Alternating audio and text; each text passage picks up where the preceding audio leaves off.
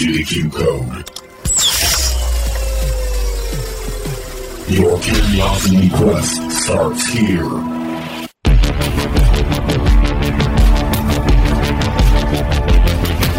Welcome, everybody, into the Q Code podcast with your hosts, Danny, Travis, Travis, and Alan.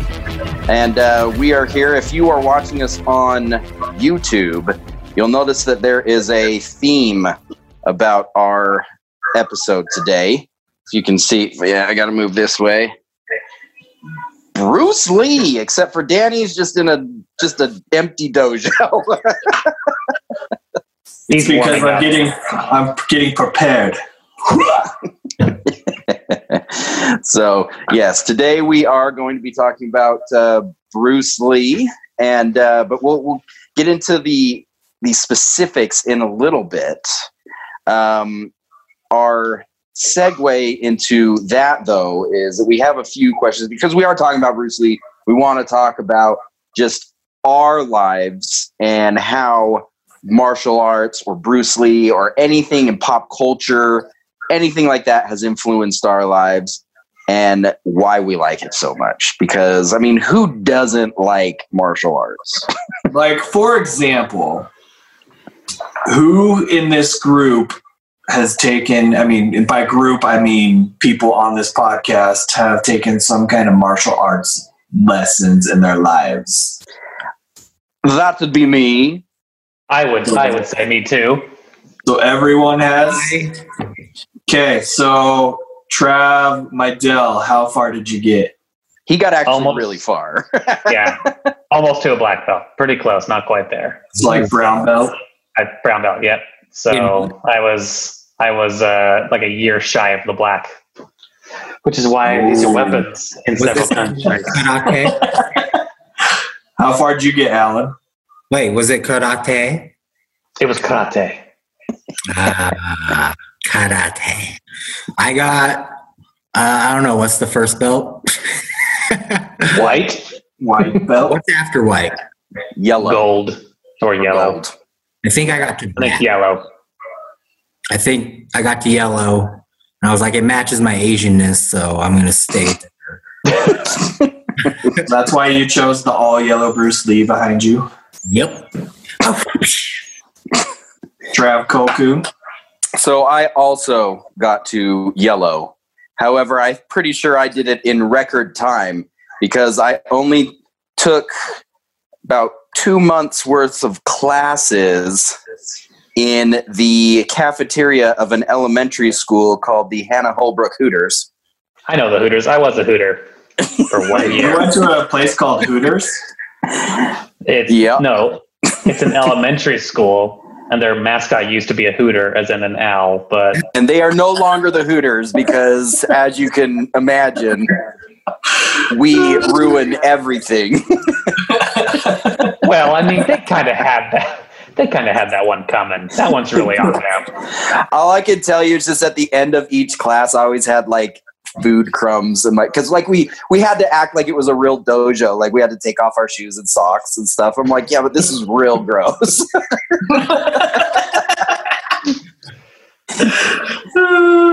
well, I got to Yeah. blue belts. Good for you guys. That's good. Danny. Well, it's good, but really, the dojo that we went to, blue belt was the second belt.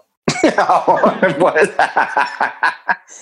They're like, we're just Blue gonna belt skip was all the the- others. Blue belt was the fourth. Blue. Was the fourth belt at mine. Four blue belt. I should have just kept that second last part to myself. I'm, I'm also Also- weapons, yeah. I will throw this out, and I know that uh, you probably know Danny. I don't think Alan knows, and it's it's too long of a story to really get into. Um, but I'll just mention it. There was a time when I was super into being a ninja,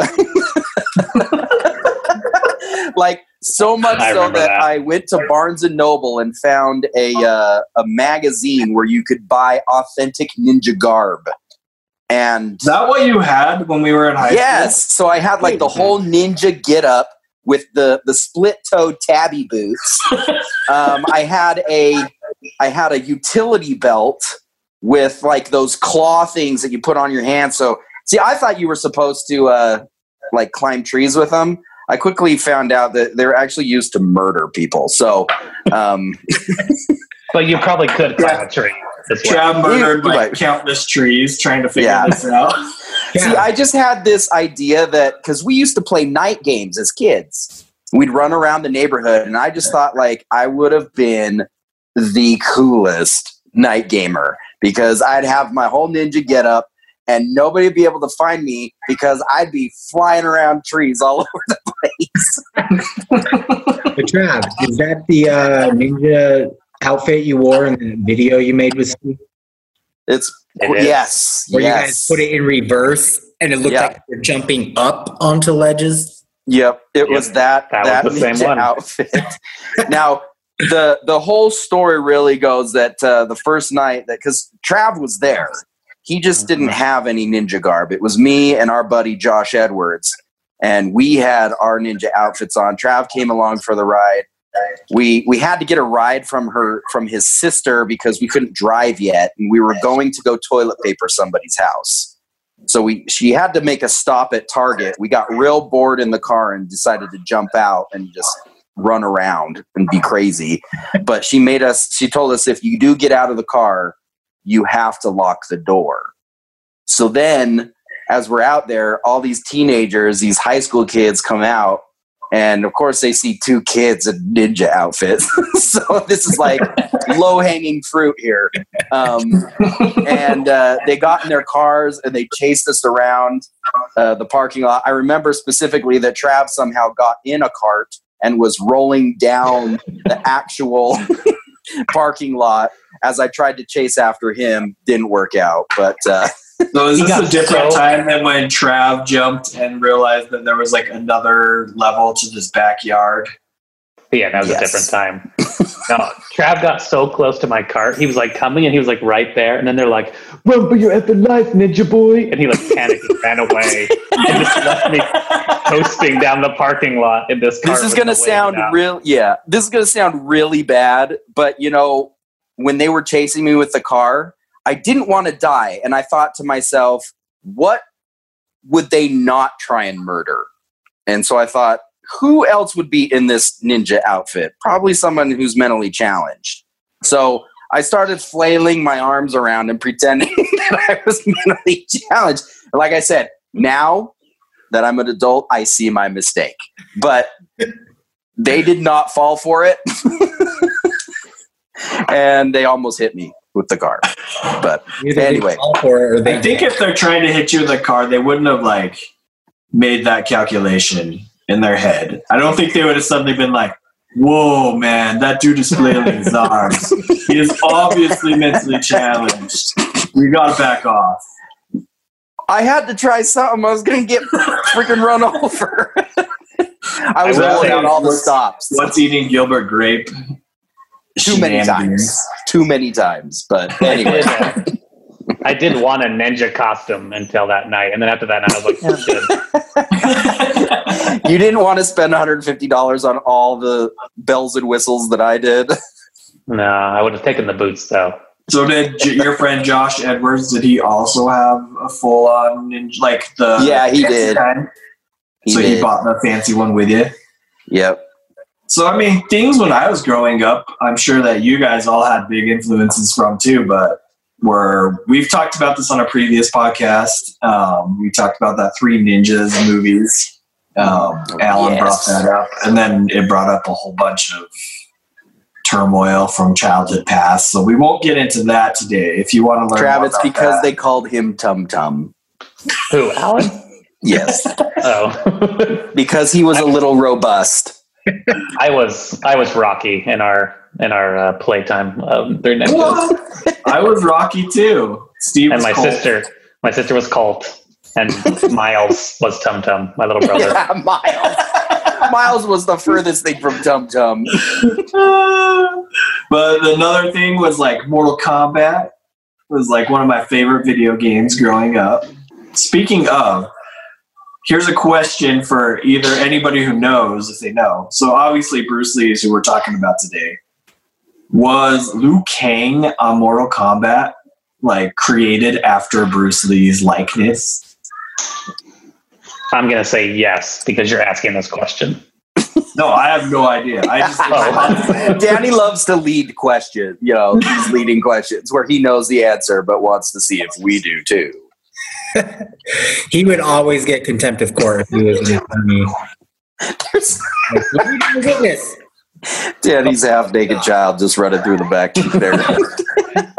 In his dojo, then tell him the dojo's a place of respect. Danny, you don't have to be embarrassed. We'll just call attention to it and move on.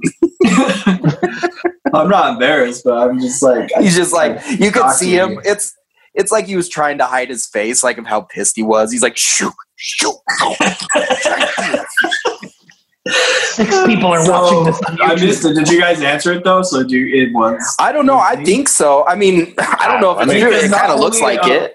Yeah, not only the way he looks, but like the way that he was like, yeah, yeah, yeah. it's kind of like what Bruce Lee would do, right, in his movies. I feel like are you? Isn't it the guy that played him though in the Mortal Kombat movie? The same guy who played Bruce Lee in that movie. Yep. So that's probably where you're like that might be part of it that you're seeing the overlap there. Maybe Same Like character. It's seeping in. He played Liu Kang and Bruce Lee. so Oh no, check it out. Bruce Lee was the one of the two main influences of Liu Kang's character. Look at Yeah. that. See, I just put two and two together, like just sitting here. So that was Perfect awesome. segue, Dan Coon. I know. So, does anybody have else have any uh, martial arts stories or influence they'd like to share before we jump into our main topic? No, but I guess we should probably talk about why we are talking about Bruce Lee. So, uh, if you have listened to our, I can't remember what episode it was, um, but we started the uh, one of our podcast episodes with some conspiracy theories that we'd like to know a little bit more about. And uh, at the time, Trav Mydell was not with us on the podcast, um, but he drew the short stick and gets to start today and he was going to talk about uh, the conspiracy theory behind Bruce Lee's death. Um, So yeah, for anybody who's wondering, uh, the really complicated way in which we decided the order of these conspiracy theories, we each put a conspiracy theory into a chat, a group chat. Uh, Alan randomly numbered those conspiracy theories, and then I through ran a- one through four, and then I ran a run, random number generator one through four. I'm so glad you took order. the time. I'm hundred percent sure no one was wondering how we came. up with it. How did you come up with that? How Did they you really randomly straws? select between four people? Pretty sure. So you I think I think Alan assigned of our time. I think Alan assigned Trav Mydell's uh, conspiracy number one of four. And when I ran the random number generator, one came up like seven times in a row to start. It was meant to be. Because I was like, run. It's like one. I'm like, okay, next. One. I'm like, I already have one. One. I'm like, come on. So, yeah, it took seven seconds to get past one. Thank you, Dan Coon. So, It was so- Uh, we can move into our main topic now. Go ahead and start, you guys. I'm just going to make sure my uh, naked son is okay because I did feel bad about that. So I'll be right back. But continue. Now his couch is in his dojo.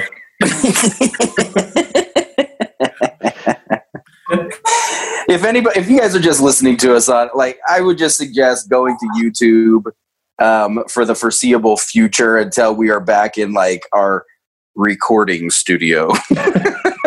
Alan's house. Alan's garage, uh, back of his garage, actually. It's just so much better to watch. That's what she said. yeah. Nobody up. I kind of set you guys up. Uh, I'm I failed you. Before we started, we talked about each other not interrupting each other when they're talking, and Danny has every single time I've talked. interrupted. I'm sorry, what? Can I, can I talk over you now? First of all, I've done it only seven or eight times. That's all the times I've talked.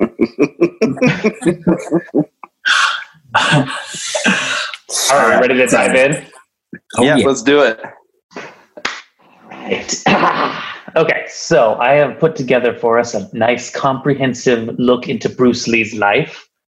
Um, and we're going to kind of talk. We're going to start with his life a little bit. We're going to do a really high level look at his life because his his death is juicy. Lots to get into there. Um, So this is okay. more than one conspiracy. Like it's conspiracy. Oh yeah, there's several. Oh, oh, oh, yes. There's quite a few. And as I told you guys in the group chat today, I went to some dark places on the internet to get details on some of these conspiracies. Places I don't want to go again. Um, okay. So, as you guys know, Bruce Lee was born the year of the dragon and the hour of the dragon, which is why he's known as The the dragon. dragon. Yep, good job, Trav. Um, Wait, what's the hour of the dragon? I Do they like just between- correspond the month with the hours? Like eleven would be like whatever November is.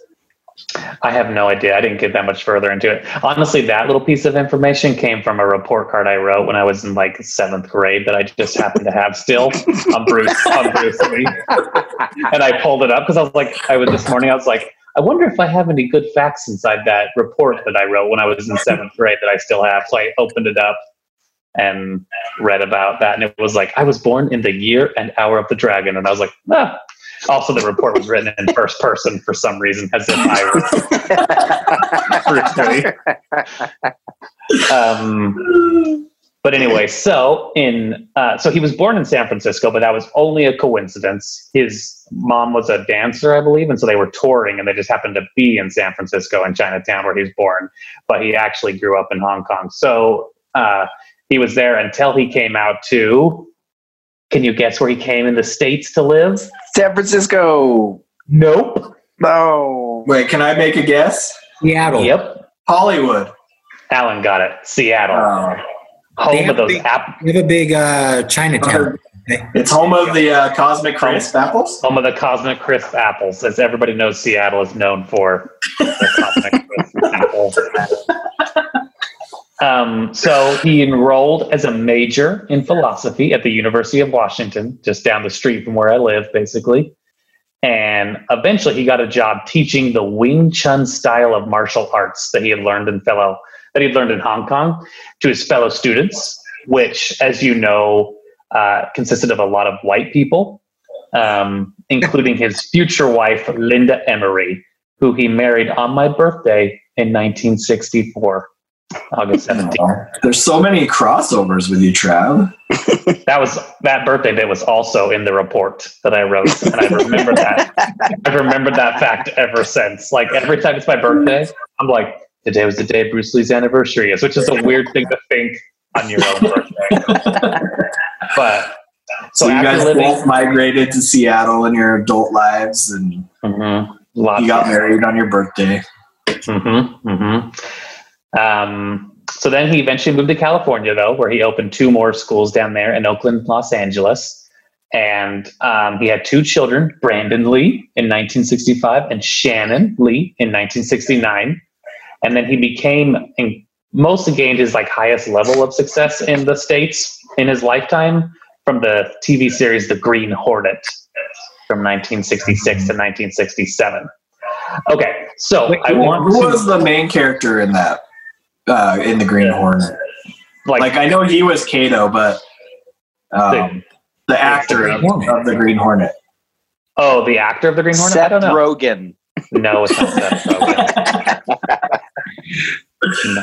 Um, It's I'm okay. sure. I, di- I didn't know if it was somebody famous or Uh, it I is guess- somebody famous, or but I wouldn't say they were famous. Um, so like Bruce Lee came out of it as probably being the most famous actor out of that. oh, oh, definitely, definitely. He was. Let's see, I've got it right here for you.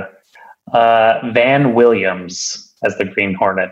So Wait, do you know how he got the name Bruce? Like if he yes, I do. Would you I- like? Well, he was or you born know? in the states, wasn't he? what? Mhm. Wasn't he born in the states? Yeah, we Yeah. He was, but his his name is not Bruce Lee. His his given name is Lee Lee John Fan or Lee Jun Fan, maybe. I'm not sure. Lee Chun. Oh. Lee Chun fan. The Is lead. it Chun? J U N? Is that Chun? Or Lee is that Chun. Lee Jun? Chun? What? I feel like you guys should know, and you're disappointing me right now. It's still not even our country. I know, but that's Grab and of I had this talk the other day. I was just reminding him how many people in my life has call, have called me Chinese. And how there was that angry kid in high school that would call me chink. Well, that guy was a dick, but really bad. It was really bad, but when he told me that, I just couldn't stop laughing. um, okay. So, how many of you guys have seen the Dragon, the Bruce Lee movie? I know you have, Trav. oh yes. I know you. If you guys haven't, you guys make me sad.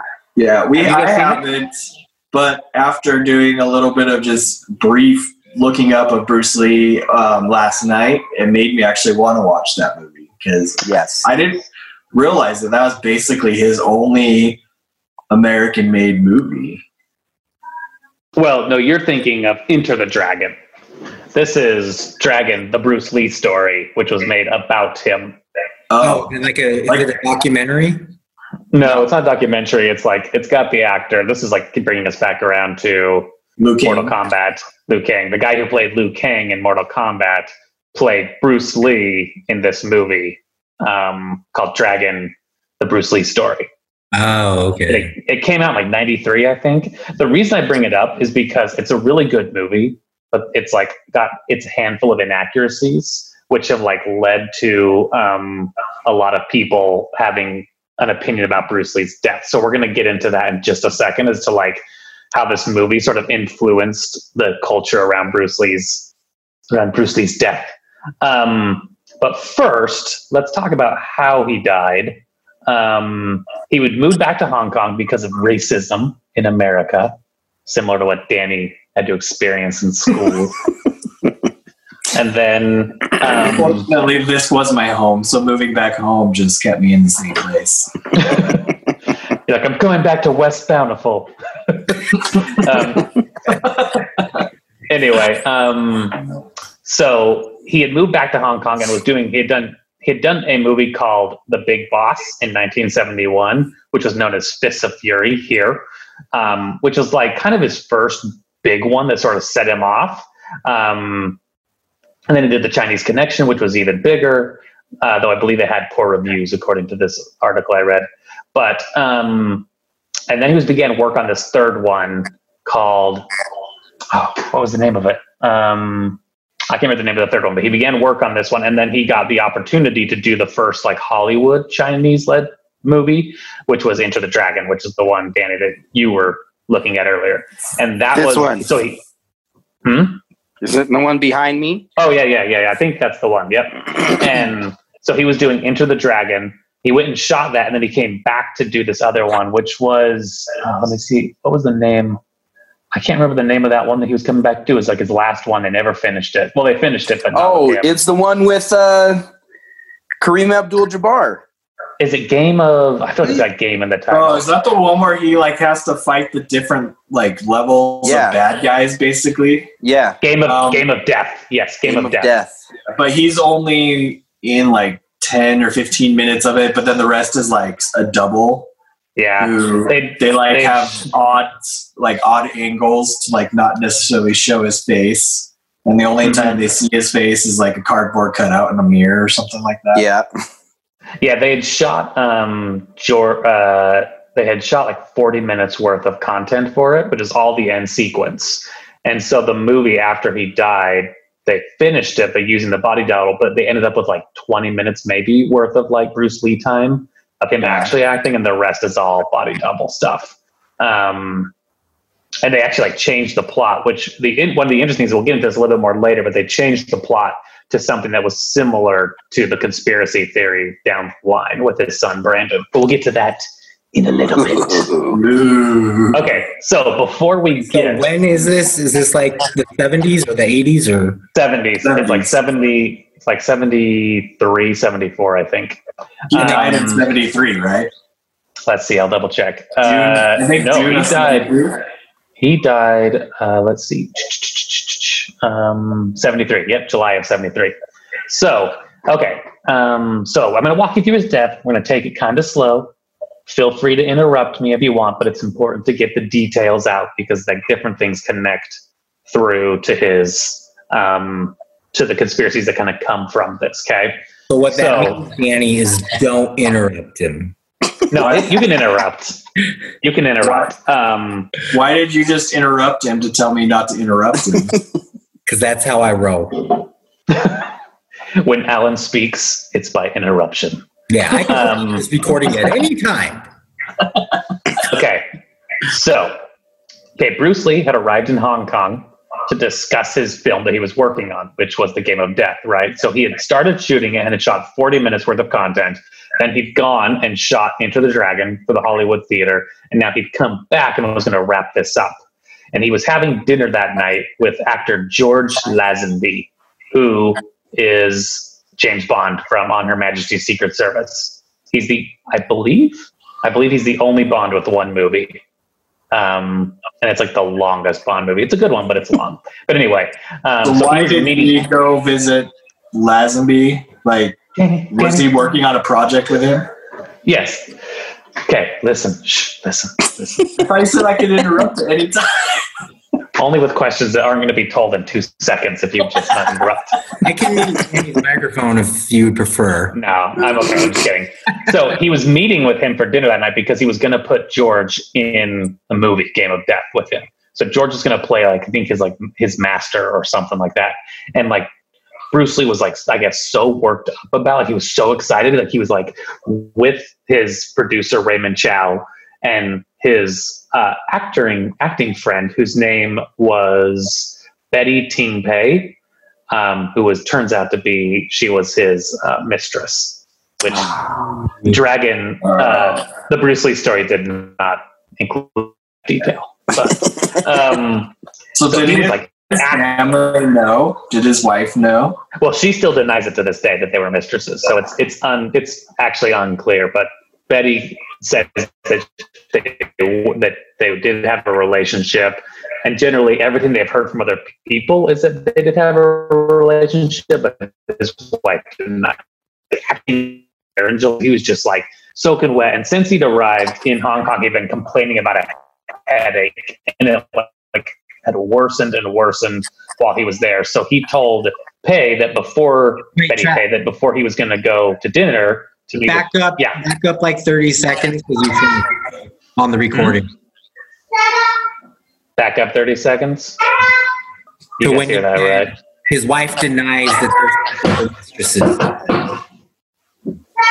I like. I like how Danny snuck away, but he like tried to stay on the camera. He was like,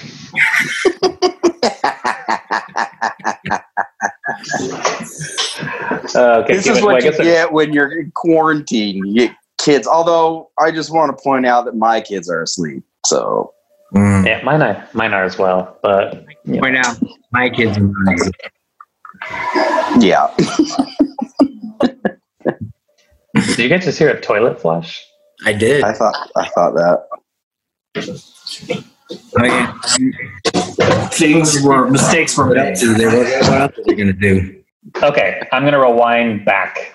Okay, so back to so his wife denies that there was any kind of affair, but generally speaking, it was pretty well known that he was having she was in one of his mistresses.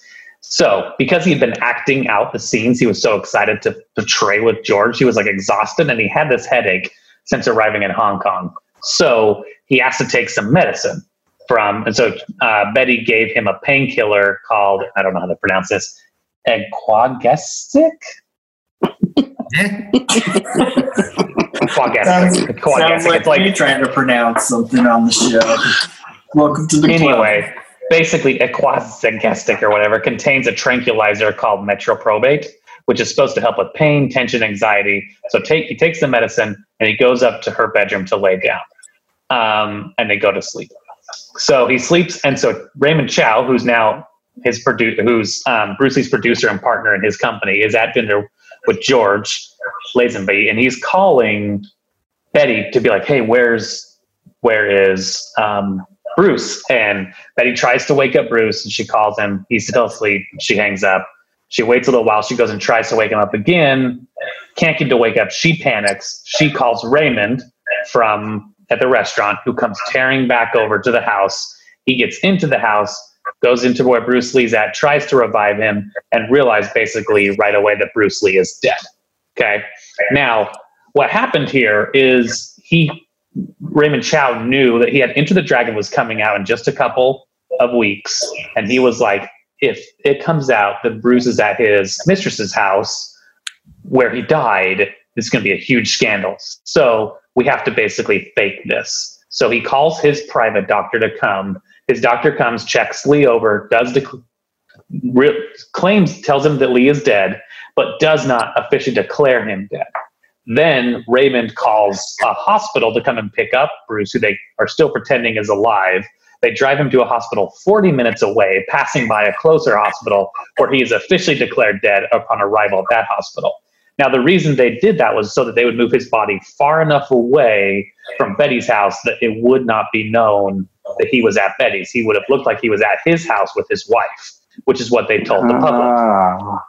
Wait, so this is this the conspiracy theory, or is this No, this is still this is all facts. We're going to get into the conspiracy in a minute. These are all the facts that we know. This all comes from uh, Linda. Okay. Um, this all comes from a book that recently came out uh, by Matthew Polly, who's a biography. It's called Bruce Lee: A Life. Um, I haven't read it, but I've done enough research in the last day and a half to get two days to get a good idea of what it's about. Um, and he's got a pretty, I, from what I read, all the reviews, it's a pretty comprehensive and arguably the most accurate Bruce Lee um, uh, memoir. But what it does, what should be noticed is like there are different variations on the story, obviously to some degree, but for the most part, these seem to be the mutually agreed upon facts. Now, okay, so he's been declared dead at the hospital, and Chow decides to say that Bruce was found with his wife, collapsed his wife, with his wife, and was taken to the hospital where he died. Right. Well, what happens is it takes like a whole three days for the public to figure out that's not true, and they find out that he was at Betty Ting's house, which really bleeds into the conspiracy we're going to talk about in just a minute. But on top of that, to make it one step further, is in China, cremation is the standard practice for the death of a loved one, but uh, because burials are really expensive. So Bruce Lee's wife decides to take him home to Seattle to bury his body there, which he is buried here. Um, but what happened was on the plane, uh, the glass inside Lee's coffin became like loose and basically trapped all the humidity inside the coffin because like it wasn't pressurized on the plane and it like dampened the coffin and like dampened Lee's suit. So he was like all wet, his body. And so when he landed in Seattle and they figured that out, they changed coffins and put his body into a new coffin. Which, when the press heard that, went bananas that there was this whole conspiracy and they were moving his body around. And so it was all these different things that like added up that just left the whole thing with this like shade of mystery around it that like led to these conspiracies. And so Andre Morgan, who was like who was a worked with Bruce Lee a lot, basically, this is a quote from him. He says, uh, the stories were rampant. Stories about him dying from an overdose, dying from screwing too much, dying with an erection, dying from being hacked to death by young thugs, poisoned by his servant.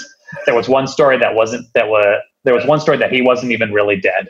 So like just in that first few months of his death, it was like you couldn't turn around without there being stories, uh, particularly in China and Hong Kong, around how Bruce Lee died, which leads us to the theories. So now we're getting into the conspiracy theory part. So two So questions so far. Okay, two questions. All right, go ahead. One, how did the people figure out three days later that he did not actually die at home, that he died at uh, Betty Ling Ting Pi?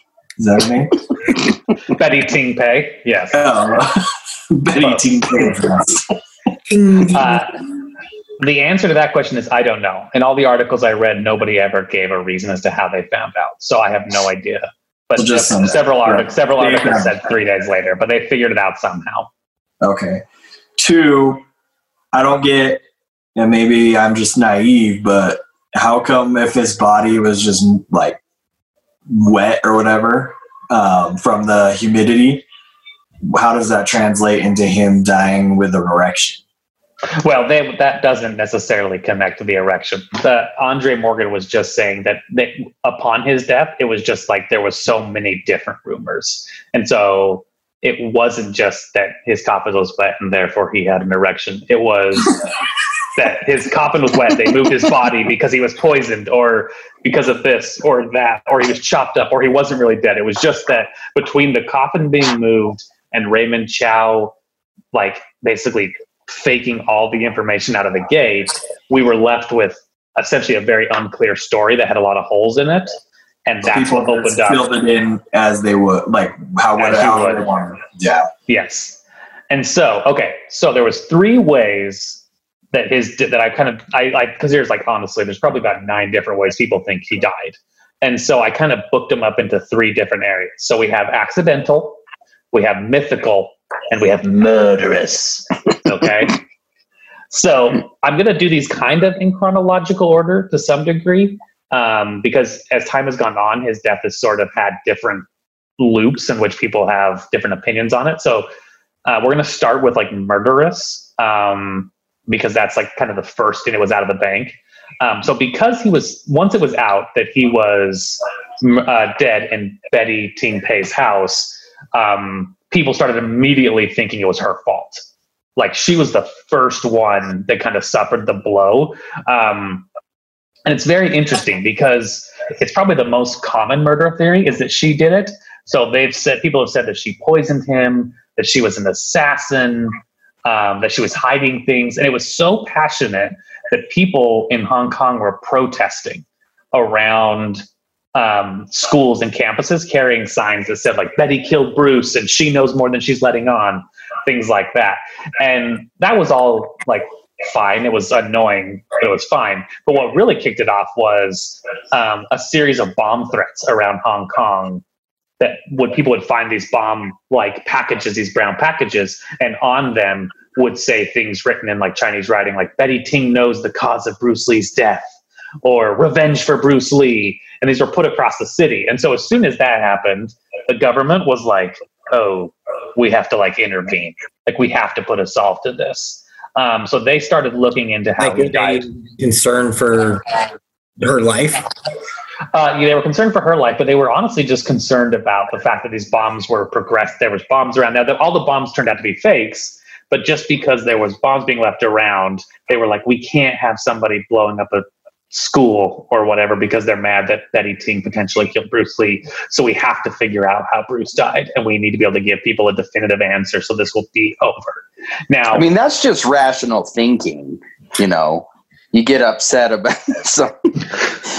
Yeah, I demand to know the truth. If not, I will put a bomb near a school that had nothing to do with it. yeah, I know it's pretty. It's pretty Something the madness. Joker would do. Well, what's interesting is like in my research too, I couldn't figure out why anyone would think that Betty would have killed him. There was never a place that said, well, Betty would have killed him because she benefited in this way or that way. And she wasn't his wife, so she doesn't get any money or any kind of Like no, no motive for her to kill him. There's no motive. The only thing that came up that I could see anywhere was she did marry a member of the triad a few years later. Now, the triad, we'll talk about them really quickly um, because they're also considered. So, in a book called Really quick before you go Yeah. past Betty, Betty was like, she was an actress too, right? Mhm. So she was in. was I she in was movies with Boss. Bruce? Yeah, she's Okay. in one. I think it was. So the that's Big how they knew each other was from that movie. hmm Um, yeah. Uh, so, okay, so that's Betty. So the tie, um, or the triad, Triad. the triad. Um, so in a book called Unsettled Matters: The Life and Death of Bruce Lee, we have author Tom Bleecker, who is basically kind of suggesting that Bruce Lee's death was linked to organized crime.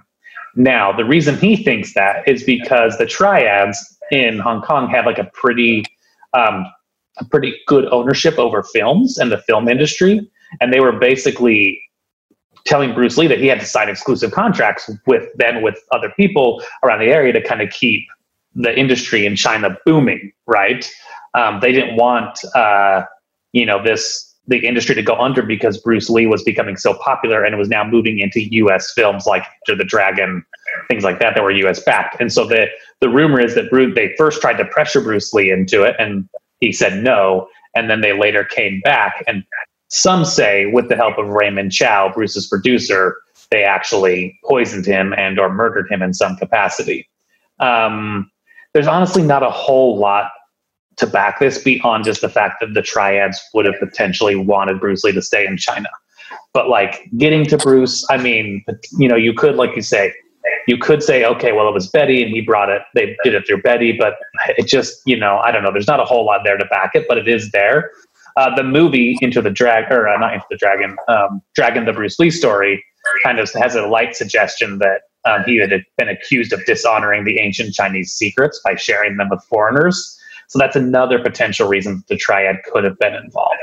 So there are a few little areas that talk about why the triad could have been involved, but generally speaking, I can't find in my research, I can't find a really solid they were there or they did this or anything that really proves that theory. But it is it is out there in one of the one of the popular theories.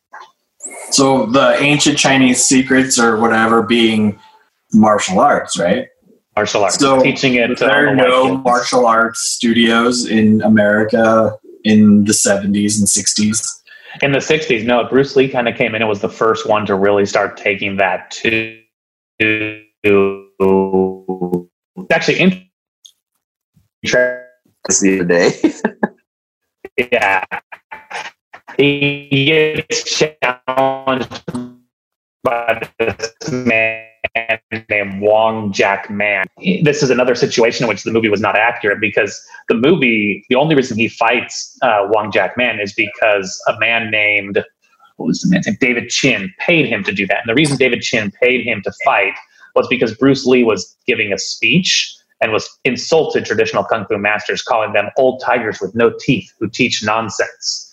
And everybody got all upset. And then Bruce Lee I know. And then everybody got all upset because he's insulting these these old masters. And Bruce says, like, I would let I would like to let everybody know that anytime my Chinatown brothers want to research my kung fu, they are welcome to find me at my school in Oakland. Basically threatening all of Chinatown to say, like, come on down and I'll show you. And so like David Chin was like so upset that he was like, I can't fight him, but I'm gonna pay someone to do it. And so he paid this waiter, um, an aspiring kung fu teacher, Wong Jack Man, man, to go and fight him which Bruce Lee ended up basically beating the dude like really badly. Um, Well, So- guys- So it wasn't in a secret underground uh, dojo no, it like- wasn't like Like the no. one behind me. with the three with the three like masters of kung fu who apparently voice the the rules of the ancient ways.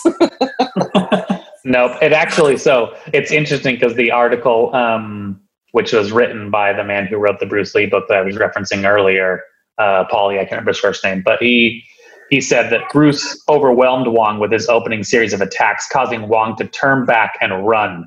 Bruce chased him around the room until Wong tripped and fell. Bruce jumped on him and rained down punches, forcing Chin to intervene and rescue Wong. So it's actually kind of like in the movie, it's like so epic, and in real life, you're like, "Ugh, he's beating on that poor man. It's like crying, basically. Um, Wait, wasn't Bruce Lee not really a master of kung fu or whatever? Like, wasn't he just like he had his own style? Or um, is that another rumor? he did have his own style, yes, and his style was called. Let's see if I have it written down. I believe I wrote down. Um, yeah, he called it uh, gung fu. Oh no, that was the one he fought. Where was his style? Uh, oh, his style was called G Jet Kun Do. G E or J E E T. I don't know, to say Jeet Jet. Not sure. Jet Kun Do, but it's like the way of intercepting fist is what it means. So, is, that so how, he did have a style. is that how Jet Li got his name? Maybe I don't know. Probably not because it's spelled differently. But um, okay, so so that was so you've got Betty Ting uh, Pei, you've got the Yeah, triad, triads. you've got uh, Raymond Chow, who is like, and this one is like this is the darkest corner of the internet for me, just for the most part. Getting to this guy because I didn't, I had not seen him name even listed until I got to this like article on some random website. So take this all with a large gate, a large grain of salt. But um, some conspiracy theorists, according to this website, believe that he may have orchestrated Bruce Lee's murder. Now, he co owned Concord Production with Bruce Lee, but apparently their relationship was strained because apparently I, Bruce Lee had a really bad temper on set. And um, when he fled, leaving Game of Death behind to go film Enter the Dragon, that kind of stung on Raymond Chow as well. And basically, Raymond, kind of like the triad, was nervous that Bruce was moving back towards Hollywood. Like he'd been there for um, for Green Hornet, and then he'd come back to Hong Kong now, and kind of according to this article, Raymond thought he had him back, and now it's like Enter the Dragon was making Bruce huge again in the U.S., and Bruce was going to end up going back to the U.S. and kind of leaving him behind. And so, rather than letting Bruce go, that he orchestrated to kill him. Um, the reason that people kind of suspect Chow is because, and we'll get into this theory in a little bit more later, is that Bruce actually collapsed on set once, and when Chow was formed, he didn't informed he didn't call an ambulance. That he brought on his own doctor, and they found that Lee's brain was swollen, which is the same symptoms he had when he died. But um, when he died, Lee or Chow again did not call. He did not call an ambulance and instead called his own doctor. So people have this suspect that Chow realized with the first accident that Bruce Lee was capable of being of having this brain swelling and instigated it with the second one. Um, beyond this one website and a, and a couple other places where he was mentioned like this, I never really saw any reason for this. Um, one article is like, well, he could still benefit because he could still release Game of Death using the 11 minutes of footage of Bruce Lee and filling it in. But it's like, in the end, filming one kind of half baked movie does not seem to me to be the same cash cow that having Bruce Lee alive would be. Um, so I just I just don't really buy this one that much, but it is a possibility. Yeah, to me, it doesn't make any sense because if he's so upset that Bruce Lee's going to leave him and go back to the United States, your your uh, your solution is to kill him. Yeah, it just it seems like an overreaction. Um, Well, I mean, okay. so was Bruce Lee bigger in China or in the U.S.? Oh, way bigger in China. Way bigger in China. Okay. Yeah, huge in China. Uh, How many very movies on. Is he Uh, in? he only. I mean, he's in four. Big Boss, Chinese Connection, Enter the Dragon, and then his little segment in Game of Death. That's it. Four Uh, movies. I believe Yeah. so. Yeah. He was only 32 when he died. Yeah, he was he was fairly young when he died, and honestly, he spent a lot of time in TV and a lot of time teaching kung fu and doing other things. So it wasn't he wasn't a big. I mean, it, it you know it just took a while for him to really take off. Mhm. Yeah, I mean, like if you think about it, it, was, it wasn't probably till after his death that uh, he became really popular here in the U.S. Oh, definitely, So definitely. Um, okay, which brings us to the last murder death, uh, the last possible murder. So this one I put at the end because it's sort of the most vague of all of them, in that there's not any one person that it's that it's it's uh, attributed to. It's how he died. Um, so there's been lots of suggestions that Bruce Lee was actually killed by someone who used a technique known as dim mak. Do any of you guys know what that is? I didn't. is that the touch of death? Touch of death, exactly. Um, yes, it's the touch of death where basically you just come up and, and and they explained it. I was like, I didn't understand how it works. And so the touch of death is not proven, but here's how they suggest it would work. Okay. So in the normal body, you have pressure points, right? And you know, like an acupuncture, when you do acupuncture, they go in basically and they push in a certain spot that releases the, the blocked energy in that area. And that's like what gives you like relaxation and stress right? Um, the touch of death is the opposite. Basically they touch you in a certain place and in a certain way that blocks that energy. But because it doesn't it blocks it it doesn't immediately kill you. It just eventually builds up and then kills you. So you could die days or weeks later from a supposed touch of death um, Yeah, Maybe 'cause that's what things I Steve was trying to do when he flicked me in the nipple. Because yeah, things I read said that it was like he got the uh, dim mak, but it took weeks for him to succumb to the effects or something like that. So Yeah, and so the you know most people said that there was that he got into a the the um the reason they believe is that he apparently got into a fight with someone on set there while he was shooting a, a, a one of his films a couple weeks before, and they they got into an actual fight, and they think that that person, whoever it is, and is not named, uh, you know, hit him, and then it took a while later for it to, to sit in. But you know, I I think with all the murder ones, I think the hardest thing to find with them is motive. Um, but with touch of death, it's even one step harder because you don't even have anybody who you could say did it, right? And who would have done it. And so it's an interesting theory, but there's just not really any basis for it. Well, they're- right. From a scientific standpoint, there's no proof that there is actually a dim lock, right? A touch Right. of death. Yeah. Yeah. 'Cause that would suck if you accidentally like like bumped into a wall or something and you're like, oh no. well, I think it, I Two think it would have weeks from now I'm dead. pretty, pretty precise. I don't know the bumping into a wall would necessarily do it, but maybe. Um, but I think you could tie, you could kind of tie the touch of death in with the triads potentially of saying like, well, maybe that's how they did it. I read one article that said there was like ninjas in the rafters on one of his movies watching him, but that was it was such an obscure article that I didn't even really take it in consideration. But you know, th- there maybe could have been. So you never know. Okay, so the the second way, so murder was our first one. Our second one we want to talk about is kind of mythical, and these are like kind of your big conspiracies. Um, so there's two potential components to them. There, there's one. There's one mythical um, way that people think he died, and that is like the the Lee family curse. Uh, and there's a few reasons that they think this curse could have existed.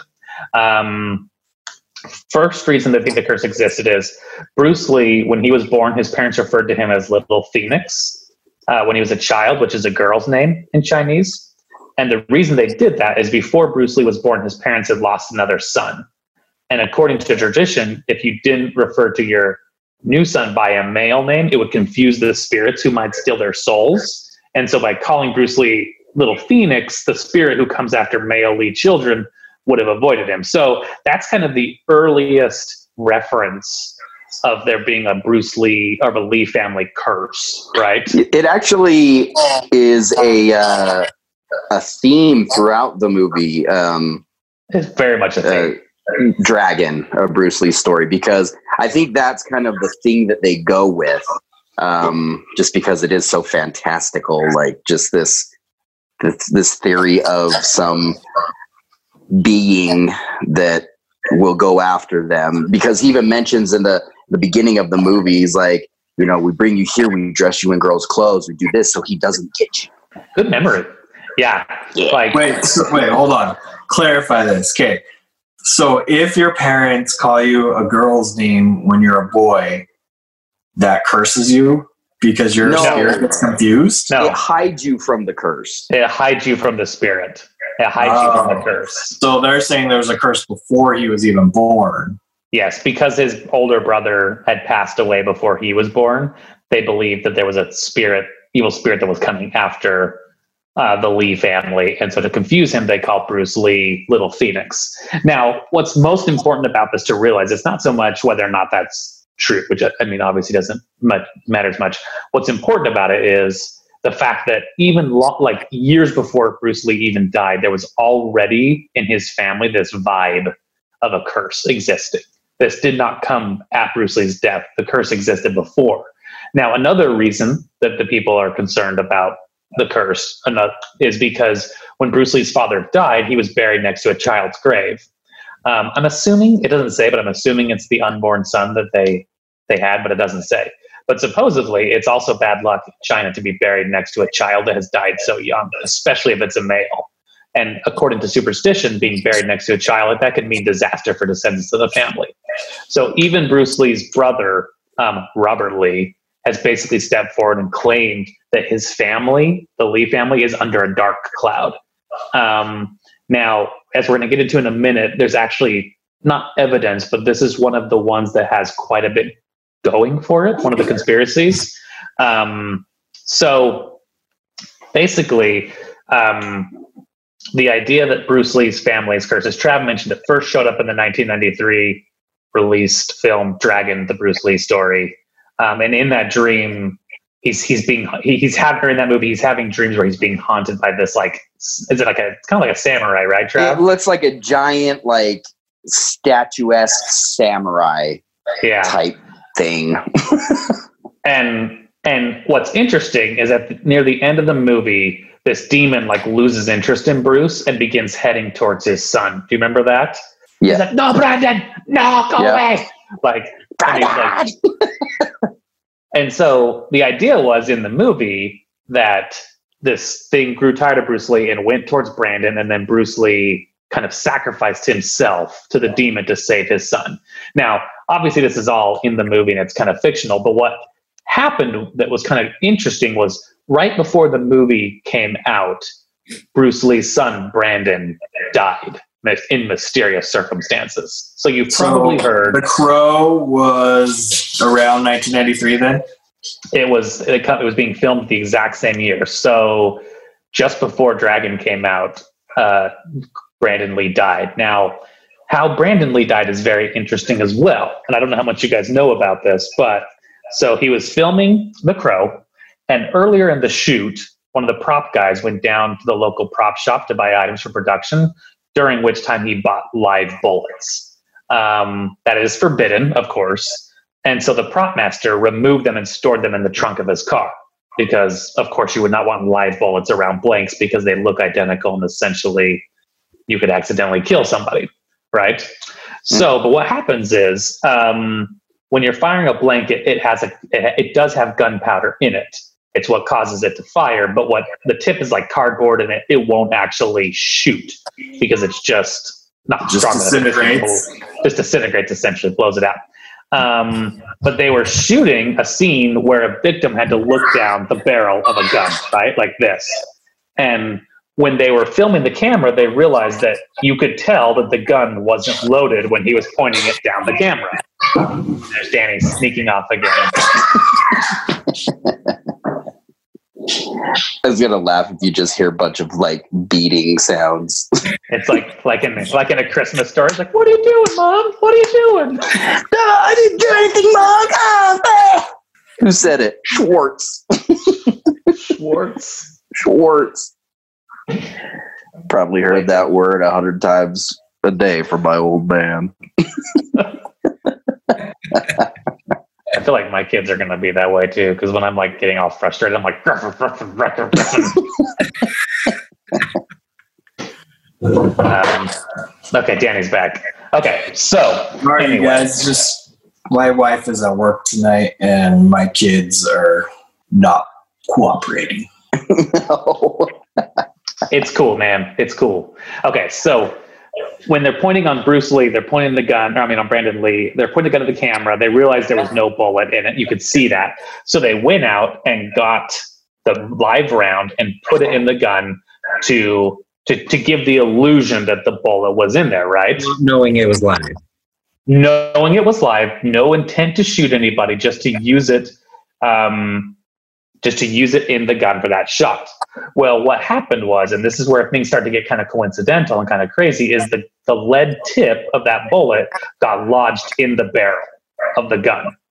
They took the the rounds out, but the lead tip got lodged in the barrel. Okay, the gun was put away, and two weeks later, they pulled that gun back out to use the sh- to use in the scene where Michael Massee's character Funboy shoots Brandon Lee when he walks into his apartment. Okay, um, the idea was that they would shoot and they would activate the squib, which is what the packet of blood that you know Yeah. bursts out to make it look like you have a gun, and Lee would fall to the ground. Okay, Bruce Lee or Brandon Lee walks in. Uh, Massee's pulls the trigger. Lee falls to the ground. Everything goes exactly as planned. Then Lee doesn't get up. Now, what had happened was is that that lead tip that had that had wedged into the gun. When the powder hit it, it basically turned that lead tip into a bullet, which shot out poof into Brandon Oh, Lee. so it, they did have a blank in there, but that lead tip was still in there. that lead tip that was wedged in there shot out like like a bullet. Okay, mm-hmm. and So the lead what tip was from an actual bullet. Was from an actual bullet they had used earlier in the shoot when they were shooting the down the camera barrel scene. Okay. But it was not. It was not. A, it was. It was like it, it. Honestly, should the prop guy probably should have checked the the barrel. Should have checked the round to see if there was anything wedged in there, but just didn't because that's just super unlikely, and there shouldn't have been live rounds in there anyway. But it's just this whole series of coincidences, right? Well, Brandon is rushed to the hospital. He lives for like, I think 13 hours and then passes away in the hospital. Okay. Now, this is where people start really digging into conspiracy theories because you have Bruce Lee, who died right around the same age that Brandon Lee died. They're not exactly the same, but they're very close. They're both the firstborn males of their family. Uh, and then the um, the movie that Bruce Lee had was shooting Game of Death that was filmed that he filmed. They changed the ending of it to try and account for Bruce Lee not being there. And the ending they changed to was that he was an actor who was having somebody try to shoot him with a prop gun in the end of his movie. right. I So remember basically, the way that Brandon Lee died is the same way that Bruce Lee's character in Game of Death was uh, was attempted to be killed in the movie. So people immediately started putting all of these together and being like, "There is a Lee family curse. This demon's out to get him." And then, of course, two months later, out comes Dragon, the Bruce Lee story, with that scene in the movie that just further erupted the theories around uh, the demon in Bruce Lee's family. So, So they so this was like years before. So in the seventies, that was their plan to finish the movie. yes, And then that's how they finished Game twenty Death. years later, his son gets killed in the same 20 way. years later, it gets son gets killed in a very mysterious way. That does Um, seem a little too coincidental. It's definitely it's one of those things where I don't think the curse would carry any weight if Brandon hadn't died. Brandon Lee's death really does put a lot of weight behind it if you believe in like the mythical and you believe in that kind of stuff. If you don't believe in that kind of stuff, then it's all coincidence. Um, but if you Does believe in Brandon the Lee have mythical, any children before he passed Uh, away? He did have children, but I'm not sure. Oh, you know, actually, I don't know if he did have children or not. Now that I think he did for some reason. I feel like he had a son, but I know that he was only engaged. He wasn't married when he died.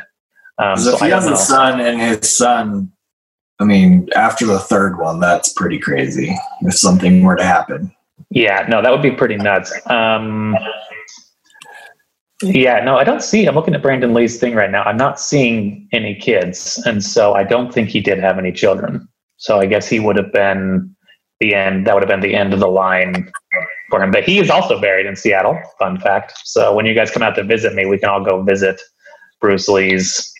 Um, Bruce and and Brandon's, Bruce and Brandon's graves, which are right next to each other. Okay, You so Brandon was born in 1965.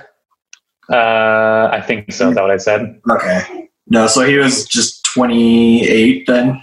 Yeah. So he was. Um, let's see. He was born in sixty-five. Yep, sixty-five.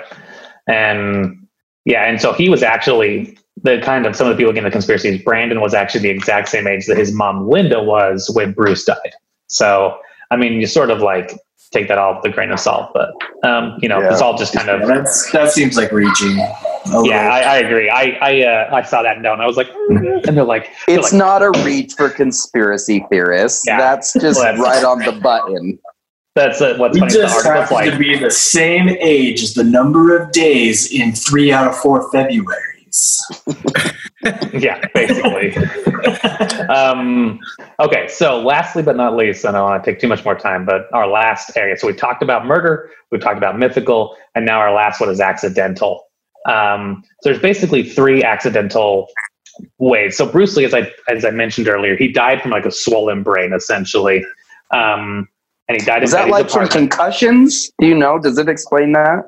No, Getting hit in the head too many times? From what Yeah. I saw, I don't know. Correct me if I'm wrong. This is basically like the 30 second version of what I saw last night. Was basically at some point several years before Bruce Lee died, he broke his back. Mhm. Um, I'm trying to remember. Do you guys remember how he broke his back? Like, Well, in the movie, it's from that one dude. it's not that. Yeah, no, it's not that. I think it was just an accident. I just don't an know accident. He broke his yeah. So because of that, like they thought he would possibly, like doctor said, he may never walk again. Um, but let alone like do more martial arts and act and stuff. But Bruce Lee was determined. He ended up uh, recovering, but he had back pain, so he was always taking painkillers for his back pain. And then that medicine that you couldn't pronounce because it is a really hard word. Um, was an like a headache medicine, and it triggered some kind of weird chemical reaction in Bruce Lee, that caused his brain to swell because of the allergic reaction or something like that to the combination of the two medicines, and then that's what ended up killing him. Hmm. And so that is that's what's considered to be the official story. So remember I mentioned at the beginning when Betty was everyone was accusing Betty and the bomb threats, and the government was like, "Geez, Louise, we've got to do something about this." What they did was they went and did a full autopsy on Bruce Lee, and basically they came to what they came to two conclusions. The first one, several doctors said, "Okay, well, it's about hash. He's been doing marijuana. He he, he ingests cannabis." Traces of hash are found in his stomach, and so that's what caused his death. But there's never been any link between cannabis and this brain swelling. Uh, this it's called cerebral oedema. Uh, that's a swelling of the brain, and it's just your ability to overdose on marijuana is basically non-existent, and so it just that got ruled out pretty quickly. The second thing was exactly what you just said, Danny. Basically, that this medicine he'd taken had com had combined weirdly with this medicine he'd been taking for a while, and it basically causes brain to swell. Now, most people don't believe that. And the reason they don't believe it is because one, he'd been taking this painkiller many times before. This was not the first time that he had taken this painkiller. So there was no reason that this time the painkiller should have had that reaction. Secondly, when you die basically like that, it's pretty much an allergic reaction, which means that besides the swelling of the brain, he should have had rashes in his mouth and throat and a variety of other symptoms of which he had none. So basically, people have kind of questioned it, but that painkiller thing has been the official story for Bruce Lee's deaths for, you know, 30 years or whatever. Until basically two years ago when this book came out by the guy I mentioned earlier, Matthew Polly. Now, Matthew Polly has what I believe to be in all the ones I read, all these ones he talked about, I believe it's the most accurate and most potential for his death that I, I think anyway. Now, what it is, is a few years before um, not even a few years, I think it was several months before his death, Bruce Lee underwent an operation to remove sweat glands from his armpits because basically he didn't like the way when he was fighting that he would have sweat stains there. And since this was before the ability for people to go paint stuff out effects, he didn't want to look like he was all sweaty and gross all the time. So he removed the sweat glands from his armpits so that they would not sweat. Now, what happens though is when you do that. This is true. This is like yeah, no, this is true. He did it. Yeah, that's that's proven. But They what did not have happens is, antiperspirant back then. well, I mean, I think the way he's moving, it's like he's beyond antiperspirant. So Not with right guard. He's immune. nice try, Old Spice. That'd be a good commercial. Um, so anyway, because he had removed the sweat glands, it basically eliminated, not eliminated, but it significantly reduced his body's ability to dissipate heat. Right, so he would get hot easy. Now on May 10th, just a few weeks before his death, he was in a in a dubbing room recording dialogue for Enter the Dragon, and the engineers had to turn off the air conditioning while he was talking to avoid picking up that noise in the background. And what happened is while he was in there, he basically like passed out because it just it was so hot without the air conditioning and he wasn't able to dissipate out water that he passed. And he was rushed to the hospital where guess what he almost died from? Swollen brain, cerebral edema. Oh. Okay. The doctors diagnosed it and were able to treat it in the nick of the time, but none of them realized that this collapse was from heat stroke. Okay. They just assumed that something had gone on. Okay. So now, flash forward two weeks later, he's on what did I say at the start? The hottest day of the year in July. He's been acting, he's been punching and doing scenes. He's worked up, right? He's with he's with his lady Betty, who he's who a lot of articles suggest that he's having sex with. So he is doing everything you can to get physically warm, and he's feeling lightheaded. Now, rather than passing out like he did in the booth, he basically takes some medicine and goes and lies down. And what happens is he has the same heat stroke thing happen, but because He's already out. asleep, nobody knows. And he lays in there for hours, sl- basically swollen brain, heat stroke, and passes away while he's in there. So he's dead before they even find him. Um, and so this reason that Matthew Polly gives in his book to me is about the most solid because it accounts for the, the medicine that he that has been the justified reason for the past 40 years and it accounts for um, you know the fact that nobody killed him or poisoned him it's a natural thing And it also accounts for what is one of the other big challenging things is how does this man who's like basically peak physical condition die mysteriously? So um, I feel like this one to me, if I was to put a vote down, I would say this is where my money's at on this one. So honestly, as weird as it is, as it is, I think the curse is probably number two, just because of Brandon Lee's death and how crazy that is. But again, it's sort of it depends on where your spiritual beliefs are and all of that. Yeah. Crazy. I I mean honestly like that part the story that you just told as you figured that's the most likely scenario to me almost like the weirdest part of that is the removing of the sweat glands like i didn't even know you could do that like He's he's super stuck on that. It, He's it like, does feel like oh, I can't. It's the sweat gland. He moved his sweat glands. it does feel like such a Michael Jackson thing to do. like, like, you know, Michael Jackson was always like experimenting with his body to avoid weird things. And it's like, I feel like if Bruce Lee had lived by the time he was like in his 50s, he'd be like, dude, that guy's weird. Removed all his sweat glands. Yeah. I am going to show you guys here really quickly. Let me pull it up. Um, my virtual background. So I told you guys I was looking for my report, right? Um, that I did in like seventh grade on Bruce Lee. Well, I found it, but I also had done my own cover for it, which I'm now putting up for you all. See, this is the official Bruce Lee portrait I did for the cover, which you can tell is proportionally correct in every way. It's also uh, it looks like of Bruce Lee, uh, or Yeah, Dragon. Dragon, a Bruce Lee story. I can't scroll down, but if you could scroll down, it uses the same tagline from the movie as well, which is pretty sad. it So- looks it looks like Liu Kang though kind of It's because he was the actor in the picture I'm copying this off so like my my report that I submitted to my class about Bruce Lee did not even have Bruce Lee on the cover. so really, really I think true. as weird as all these conspiracy things are too, and just because we had just done an episode of uh, anybody saw or has listened to the, one of the previous episodes we just did about toys, um, and Trev Mydell has kept all these toys from when he was a child, and now to find out that he also has kept reports from No, a child. Like, Not only is it reports, Danny, they are digitally cata- like cataloged. yeah, they are. I, I've scanned. That's all why he was able to find it so easy. are you serious? Wow, that's he has I mean, cataloged impressive. every single written thing that he has done since he was in pretty much junior high. Yeah, I feel like I have a problem. Do you But it makes it um, quick to grab things like it. this. I thought I had OCD, but that's that's good. I should start cataloging all my stuff. Yeah, you can't even find our freaking sports cards that we collected back in junior high. What are you going to catalog? I'm starting now. I'll have everything from when I was 37 on. I was actually over at my grandpa's house like a month ago, and I was going through uh, his shed because I had some stuff stored in there, and I found like three big bins of like, all my high school notebooks and stuff, and like my yearbooks, pictures, and I was like, "That's where all this." Was. It's pretty sweet.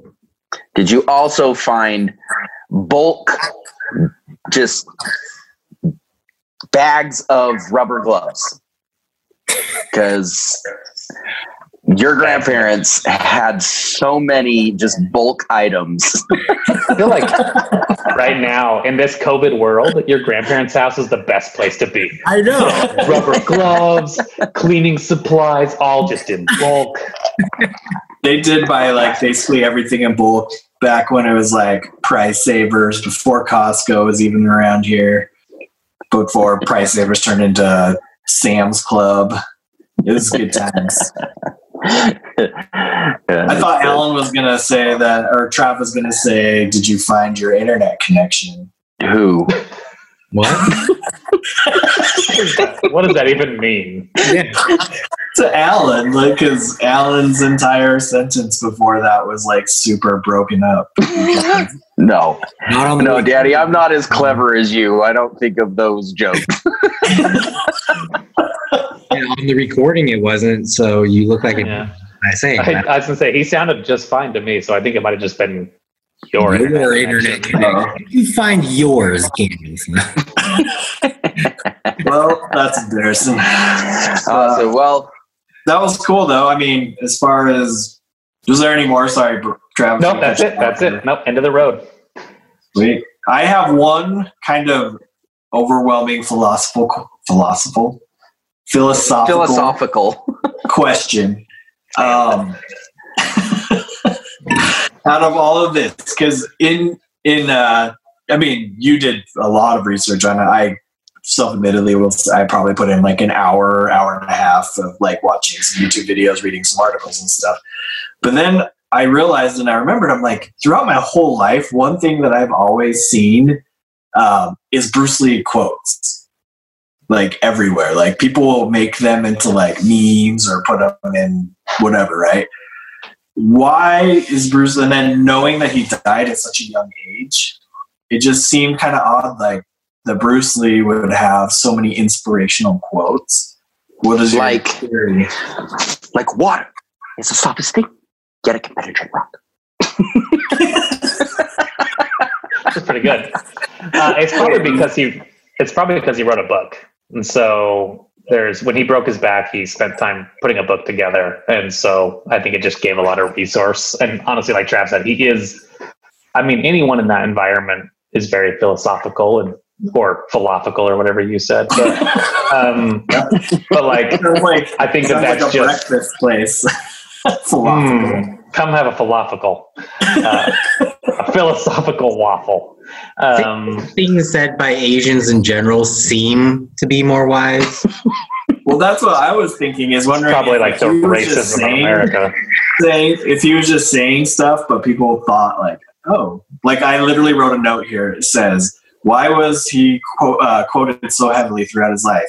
And then in parentheses, I put, "Is it just because when Asians talk, we sound super wise?" Well, That's I what he not, wants.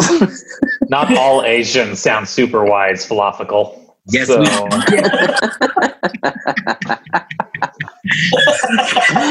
Uh, yeah, I would suggest going and I mean I know you two haven't seen it, so I would go watch Dragon again. Like you said, there's a lot of uh, there's a lot of inaccuracies with the movie, but it's an amazing movie. it's a good movie, and it also has like one of the best soundtracks. So No, I really, I really am gonna seek out that movie. Um, I would also encourage any listeners who have not seen the movie to watch it. Um, maybe we can have some kind of discussion about it on our social media channels, uh, which we have on Instagram at QCode Podcast, Twitter at QCode Podcast, and Facebook at QCode Podcast. You could also visit us at our website at www.qcodepodcast.com.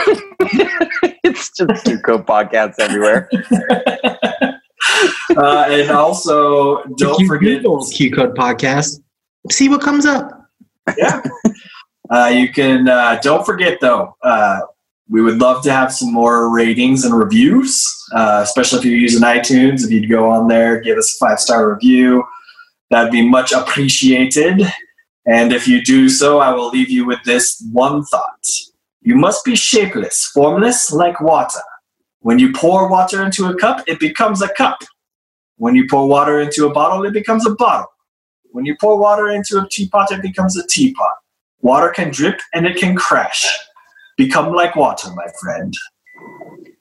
it's crazy because as you said that, my wife filled up water to make some tea. So I feel like conspiracy. All right, everybody. Uh, we will be coming back over the next three weeks with uh, three other conspiracies. Um, so make sure that you tune in to find out what those are. I would tell you what they are, but I think it'd be a little bit more exciting to come, you know, and find out each week what those are. So I think next week we got Alan, Alan's conspiracy. So um, start brainstorming what you think that could be. And uh, Space. Space. so again, thanks for listening, guys. We'll catch you next week. Bye.